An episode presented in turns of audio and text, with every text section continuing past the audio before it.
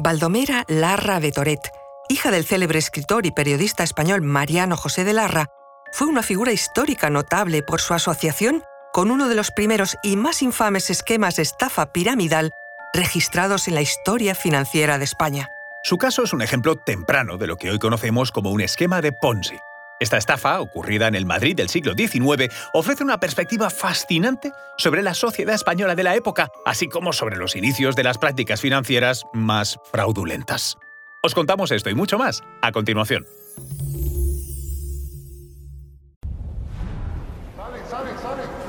Conoce mejor al equipo que protege nuestras costas. Alerta en el mar, el jueves a las 10 un nuevo episodio en National Geographic. Soy Luis Quevedo, divulgador científico. Y yo soy María José Rubio, historiadora y escritora. Y esto es Despierta tu curiosidad, un podcast diario sobre historias insólitas de National Geographic. Y recuerda, más curiosidades en el canal de National Geographic y en Disney Plus.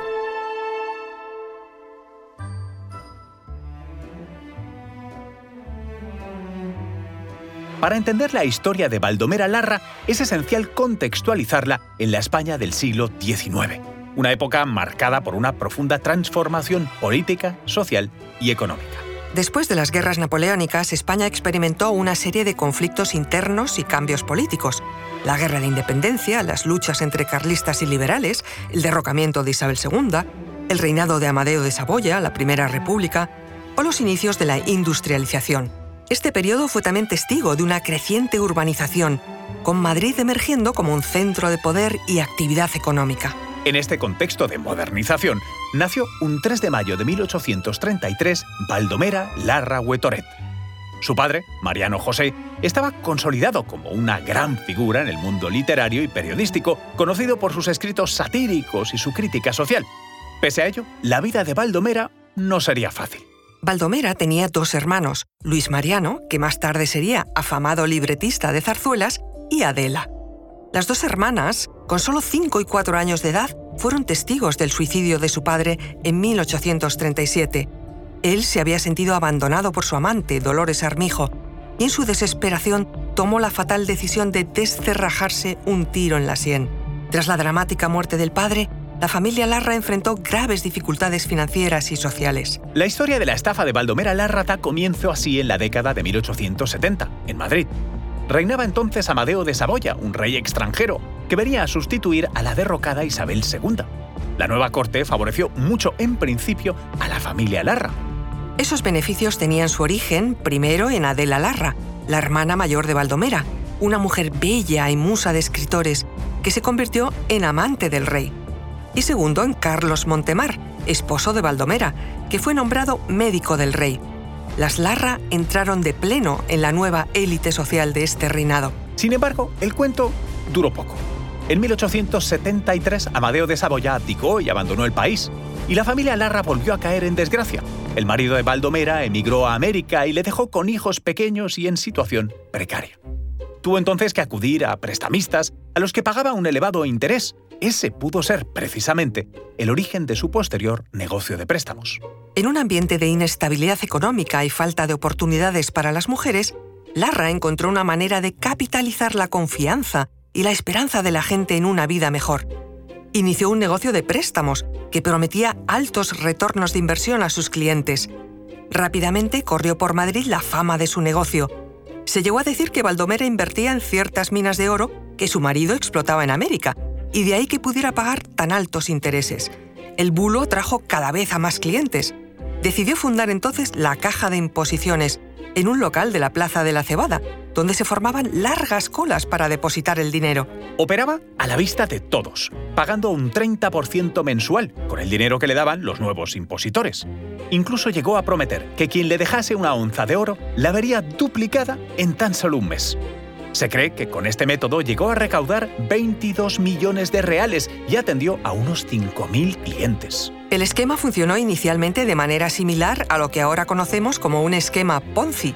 Larra pagaba los intereses de sus inversores iniciales con el dinero que obtenía de los nuevos inversores.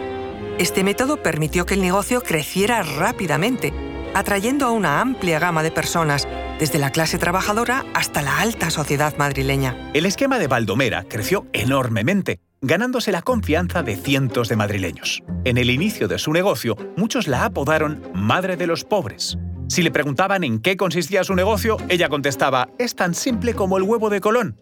Si le decían cuál era la garantía de la caja de imposiciones en caso de quiebra, contestaba, ¿garantía? Una sola, tirarse del viaducto. Sin embargo, como todos los esquemas piramidales, era insostenible a largo plazo. La constante necesidad de nuevos inversores para pagar a los anteriores hizo que eventualmente colapsara. La caída fue inevitable y provocó un gran escándalo en Madrid. La quiebra le sobrevino en diciembre de 1876. En medio de los rumores de crisis, Baldomera aparentó tranquilidad, dejándose ver una tarde en el teatro. En el descanso de la obra subió a un carruaje y desapareció con todo el dinero que pudo, escapando de Madrid poniendo los pies en polvorosa. Dos años después se supo que vivía bajo falsa identidad en Hotel, Francia. Se solicitó y aprobó su detención y extradición para que una vez llegada a España se celebrase su juicio. Adujo en su defensa que la culpa de la ruina de su negocio había sido de la prensa, que publicó informaciones negativas contra ella y provocó la desconfianza de sus clientes y la pérdida de los ingresos con los que pagaba los intereses. Su juicio captó la atención del público y los medios de la época, convirtiéndose en un caso emblemático de fraude financiero la naturaleza y la magnitud de su esquema fueron reveladas durante el proceso, lo que contribuyó a un mayor entendimiento público de los riesgos asociados con las inversiones financieras y la necesidad de una regulación más estricta. Fue condenada a seis años de prisión. Sus colaboradores corrieron más suerte, fueron absueltos. Baldomera lo sería años más tarde, en 1881, y gracias, paradójicamente, a ser mujer, ya que la legislación no la reconocía legalmente capacitada para llevar a cabo operaciones financieras y por lo tanto la exoneraron de responsabilidades y culpa. De su vida desde entonces sabemos que sus hermanos, Luis y Adela, renegaron públicamente de ella y que, finalmente, emigró a vivir a Cuba, quizá para reunirse con su esposo. Allí, en La Habana, llevó una vida discreta, incluso con aura de santa resignación. Finalmente, murió en enero de 1915, a la edad de 81 años. Recuerda que Despierta tu Curiosidad es un podcast diario sobre historias insólitas de National Geographic. Disfruta de más curiosidades en el canal de National Geographic y en Disney Plus. No olvides suscribirte al podcast si has disfrutado con nuestras historias.